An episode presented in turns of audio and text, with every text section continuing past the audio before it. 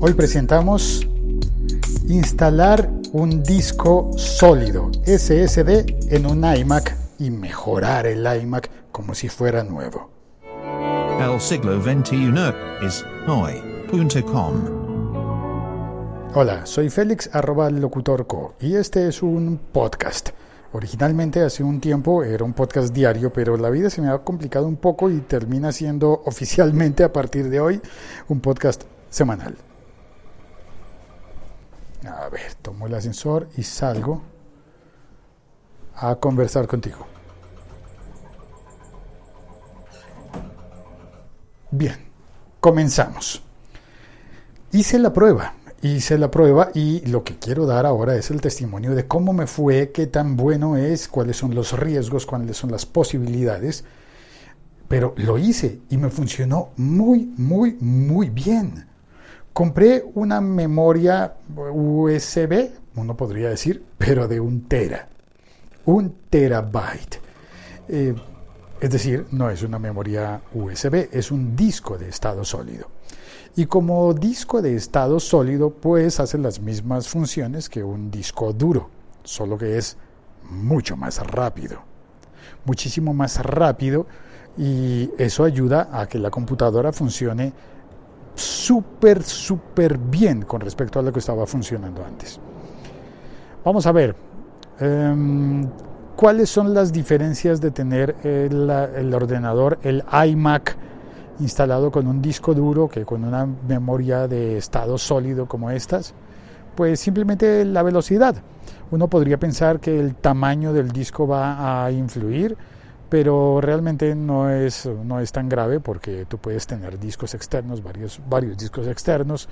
Y para mayor seguridad yo decidí comprar un disco SSD, lo que pasa es que no es disco, ¿cómo le digo? Bueno, una unidad de memoria SSD, comprarla del mismo tamaño del disco duro interno del, del iMac.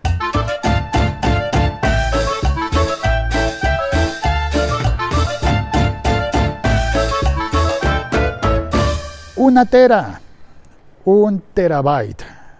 Y funciona, funciona muy bien.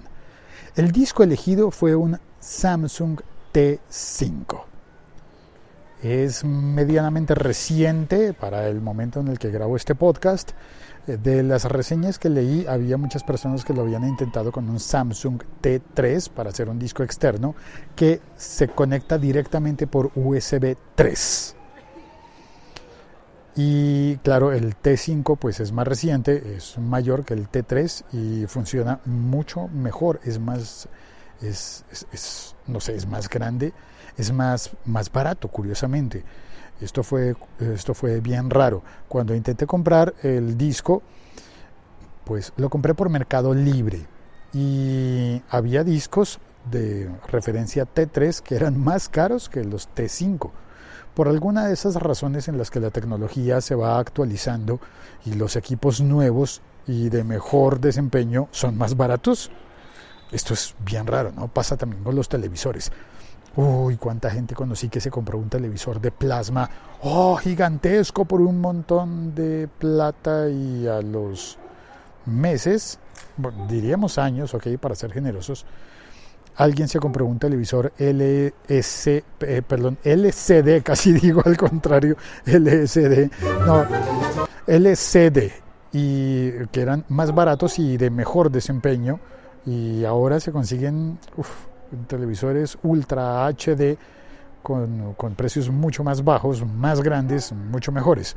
Entonces creo que casi siempre el mejor negocio al respecto para comprar una unidad de memoria SSD de estado sólido, Solid State Drive, creo que significa SSD, pues el mejor negocio es esperar.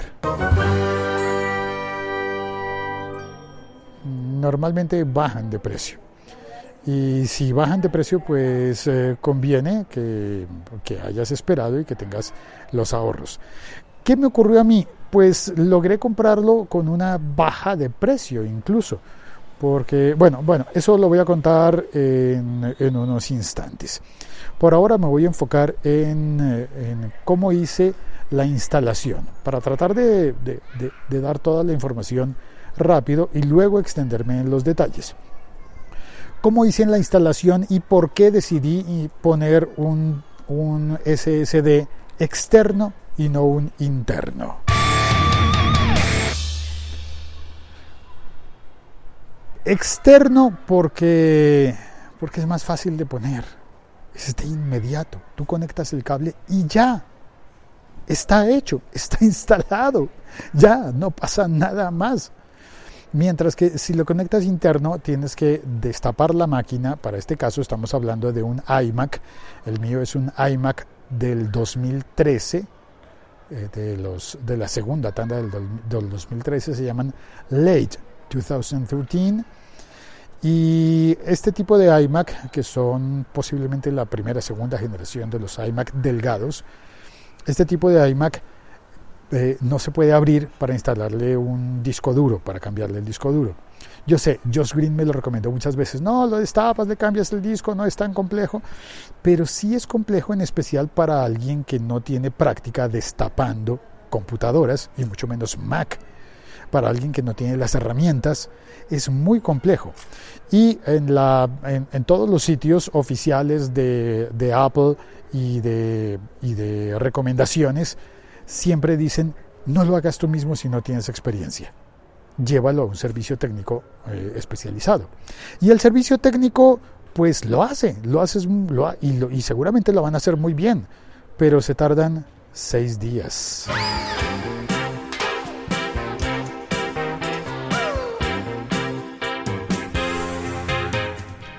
Seis días, seis días. Buenas, don Pedro, ¿cómo está? Eh, seis días se tarda el servicio técnico en destapar un iMac, cambiarle el disco y entregártelo. Y eso con buenas condiciones, ¿no? con, con, con, con buen eh, pronóstico de que no haya ningún problema. Porque en varios de los modelos de iMac, para destaparlos hay que quitar la pantalla hay que sacar el cristal y desbaratar, desarmar el ordenador de esa manera.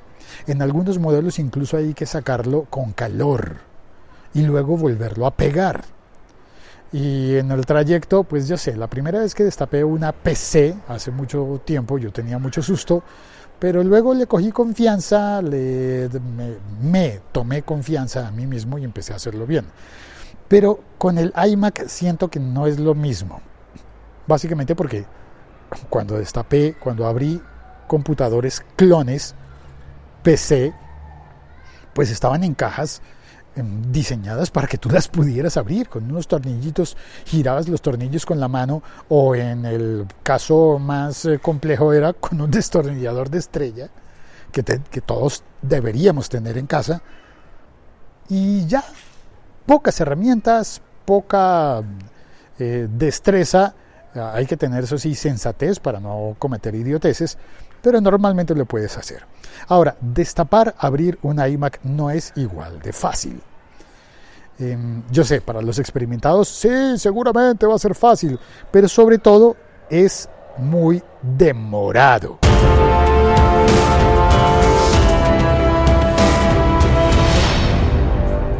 Incluso si tienes las herramientas, incluso si tienes técnica y, y, sabes hacerlo, si tienes la experticia, se dice, va a ser demorado. Ahora bien, con un disco externo de USB, pues lo conectas, destapas la caja, le pones el cable y lo conectas y ya quedó hecho. Es así de fácil, súper recontra fácil. Eh, ahora, yo sé, eh, entramos un poquito en los detalles. Yo sé que para hacer esto eh, se recomienda que en un iMac o en cualquier Mac lo puedes puede funcionar también con un MacBook Pro o simplemente un MacBook, un, un Air, no, un MacBook Air normalmente ya tienen memoria SSD, solo que tienen un procesador mucho más pequeño, entonces incluso si les aumentas el disco no vas a, lograr a ganar mucho porque la máquina no va a ser eh, igual de rápida, no va a mejorar su capacidad. En cambio un iMac o un MacBook, MacBook sí que mejoran su capacidad muchísimo. em, y les conectas por USB. Si lo logras conectar por Thunderbolt, espera, Thunderbolt, sí, el, otro puerto eh, va a ser muchísimo más rápido y va a ser genial, muy bien. El pero es que ese Thunderbolt en disco duro es carísimo. Sí que lo hay, sí hay, pero todavía no es el momento de comprarlos. ¿Recuerdas el consejo que di hace un momento sobre los relacionado con los televisores y esperar para comprar en el último momento en el que necesites ya el cambio? El último instante en el que vayas a, decir ya tengo que hacer el cambio porque si no no puedo seguir trabajando, eso me pasó a mí. Bueno, pues en ese momento deberías comprar. Y creo que no es el momento de comprar un disco externo, una unidad SSD externa con Thunderbolt todavía. Ni siquiera comprar un enclosure, una caja para poner un disco SSD, bueno, que no debo decir disco, Dios mío, una, una unidad de memoria SSD, eh, sigue siendo muy caro, sigue siendo muy, muy, muy costoso. Y, pero bastante, muchísimo costoso, muchísimo más costoso. Ahora bien, em, logré un buen precio que fue por un disco de un tera, yo sé, se puede con menos, pero un disco de un tera pagué aproximadamente 250 dólares, que es bastante. Es mucho dinero si estás pensando, si estás comparándolo con un disco duro, pero es casi nada si lo estás comparando con un nuevo iMac.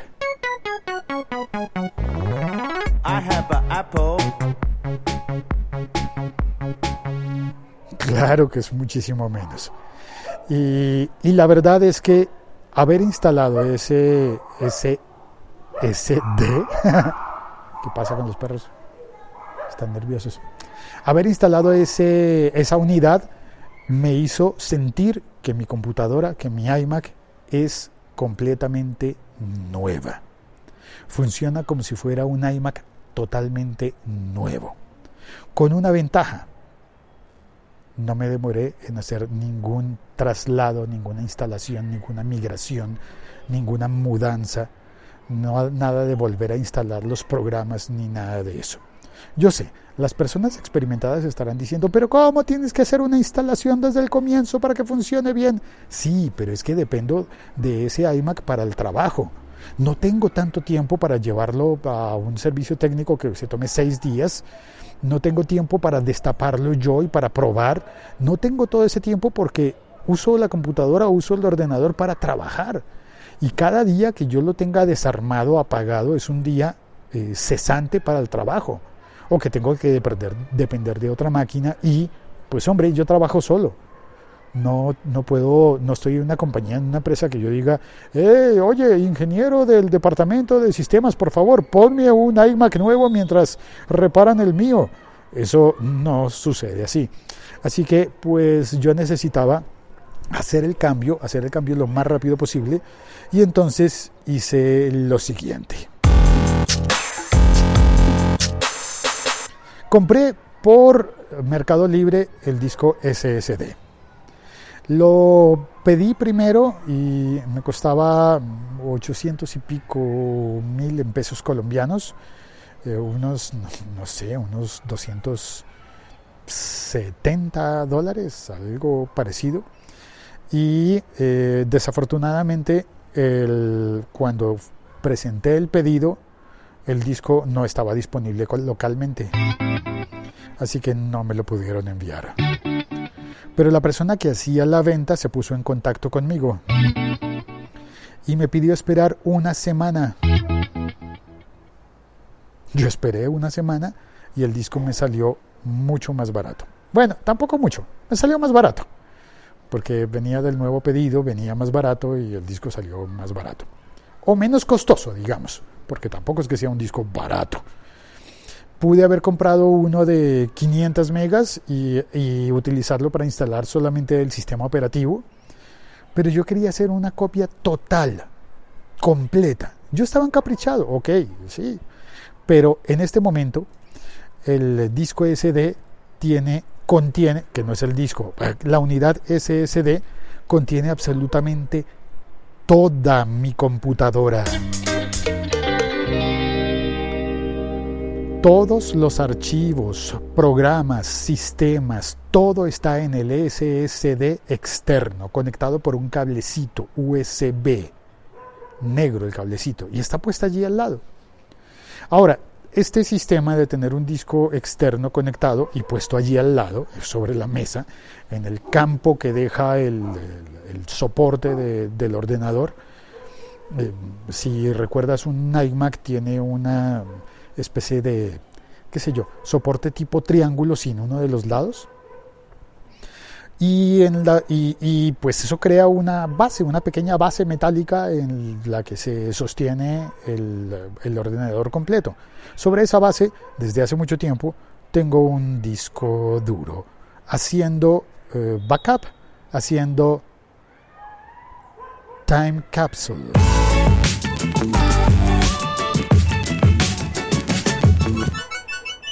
la cápsula del tiempo con los backups. Ahora, eso está conectado a uno de los cuatro puertos USB 3 que tiene el iMac. Y en, otro de los puertos conecté la unidad SSD. Luego apagué el ordenador. Se tomó como 8 minutos en apagar, porque así de lento estaba. Así de lento estaba. En apagar, imagínate.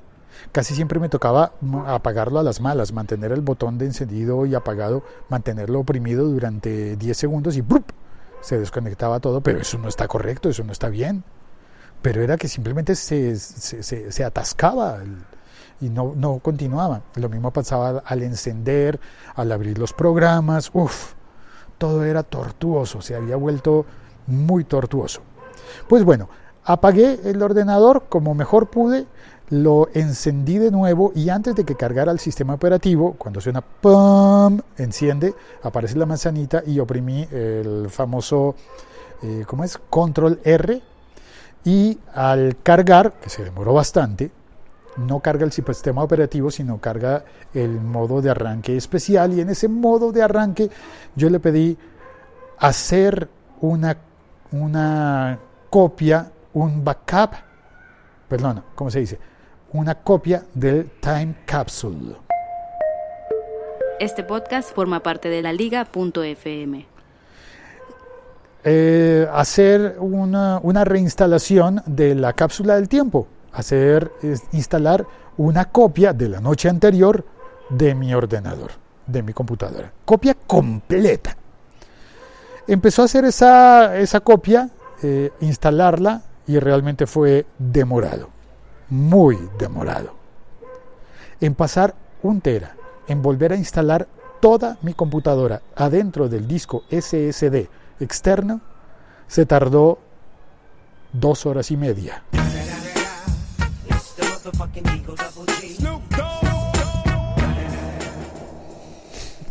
¿Te imaginas? Dos horas y media y ya estaba todo listo para empezar a trabajar, pero todo absolutamente listo, listo, listísimo. Bueno, em, debo reconocer que había una cosa que todavía no estaba lista. Y esa cosa era em, el Dropbox. El Dropbox es buenísimo. Eh, también el, puedes utilizar así también el Box y puedes utilizar el Drive, Google Drive, o puedes utilizar el, ¿cómo se llama el de Microsoft?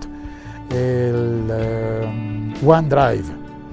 Si están instalados en tu ordenador, crean una sincronización. Ah, bueno, también Mega. Crean sincronización de tu ordenador, las carpetas locales, con las carpetas en la nube. Un secreto para que los backups en Time Capsule sean más livianos es excluir las carpetas sincronizadas con la nube del, del backup. Y al estar excluidas esas carpetas, el backup es un poco más ligero, más liviano. Entonces, Cuando vuelves a instalar todo y en el backup no hay copia de los archivos del Dropbox, pues simplemente al reinstalarse todo, está instalado el programa sincronizador de, de Dropbox. Y al detectar que todo está nuevo pero que no tiene las carpetas de Dropbox, te pregunta si quieres sincronizar.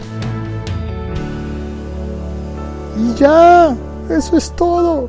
Te pregunta si quieres sincronizar y te, dice cuáles son las carpetas que quieres tener en local de tu Dropbox. Y tú eh, entras y le dices, quiero esta, esta, esta, esta, sí, esta no. Eh, esta sí, esta no, esta sí, esta no. Me acordé de una canción. Y, y ya, y terminas, se acaba. Fácil. Bueno, lo que se tarde de tu conexión a internet en descargar aquellas cosas que tenías en el, en el Dropbox o en el Drive de Google o en el, en el OneDrive, en cualquiera de, esas, eh, de esos servicios de sincronización en la nube. Cualquiera de esos. Y queda todo instalado. Y ya. Más fácil no se puede. Yo sé que para algunas personas instalar todo desde el comienzo era lo más sensato, pero cuando tienes afán, cuando tienes prisa y quieres tener eso ya mismo porque necesitas seguir trabajando en los proyectos que tienes en el ordenador, en esos casos yo recomiendo simplemente utiliza un disco externo, bueno, disco no, una unidad SSD externa y tu ordenador, tu computadora, si es Mac, quedará muy, muy rápida, como una computadora completamente nueva. Y funciona muy bien. Funciona tan bien que yo estoy sintiendo que tengo un ordenador nuevo, solamente que no tuve que adaptarme a nada nuevo de la mudanza. Y ya está, eso es lo que quería contarte. Soy Félix, arroba locutor Co. Puedes escribirme por todas las redes sociales. Mi preferida es la, red de Twitter. Tengo una página web en la que comparto todo lo que he estado aprendiendo sobre podcast y se llama Todo sobre Podcast. A ver, vuelvo a entrar al ascensor. Me regreso a mi casa a seguir trabajando. Y en esa página, todo sobre podcast, pues eh, comparto muchos artículos, comparto el libro, todo sobre podcast. Te recomiendo que pases por allí, que si conoces a alguien que quiere hacer un podcast, recomiéndale esa página y ya está.